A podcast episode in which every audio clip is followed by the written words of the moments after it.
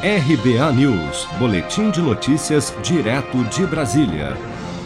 O presidente do Conselho Nacional de Secretários de Saúde, CONAS, Carlos Lula, divulgou nesta segunda-feira uma carta aberta com sugestões de medidas urgentes contra o iminente colapso das redes pública e privada de saúde do país diante do aumento dos casos de Covid-19 no Brasil.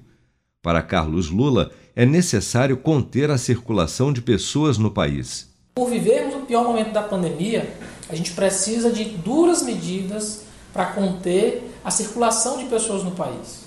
Na carta, o Conselho Nacional de Secretários de Saúde defende que, para conter o avanço da Covid no país, em face da recente explosão do número de casos e óbitos provocados pela doença em todo o país, são necessárias, dentre outras medidas, a proibição de eventos presenciais, como shows, congressos, atividades religiosas, esportivas e correlatas em todo o território nacional, a suspensão das atividades presenciais de todos os níveis da educação do país, o toque de recolher nacional entre 8 da noite e 6 da manhã e durante os finais de semana, o fechamento das praias e bares, a adoção de trabalho remoto, sempre que possível, tanto no setor público quanto no privado, a instituição de barreiras sanitárias nacionais e internacionais, considerados o fechamento dos aeroportos e do transporte interestadual, e a adoção de medidas para a redução da superlotação nos transportes coletivos urbanos.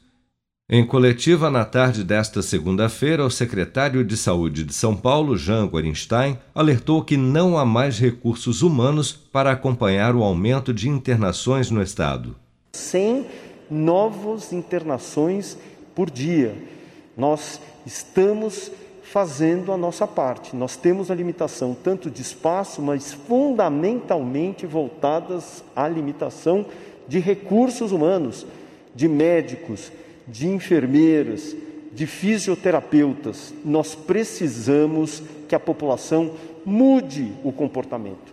Para os secretários estaduais de saúde, é necessário e urgente um maior rigor nas medidas de restrição das atividades não essenciais, de acordo com a situação epidemiológica e capacidade de atendimento de cada região, incluindo a restrição em nível máximo onde a ocupação de leitos de UTI ultrapassar os 85%. Você está preparado para imprevistos? Em momentos de incerteza como o que estamos passando, contar com uma reserva financeira faz toda a diferença. Se puder, comece aos pouquinhos a fazer uma poupança. Você ganha tranquilidade, segurança e cuida do seu futuro. Procure a agência do Sicredi mais próxima de você e saiba mais. Sicredi, gente que coopera cresce. Com produção de Bárbara Couto, de Brasília, Flávio Carpes.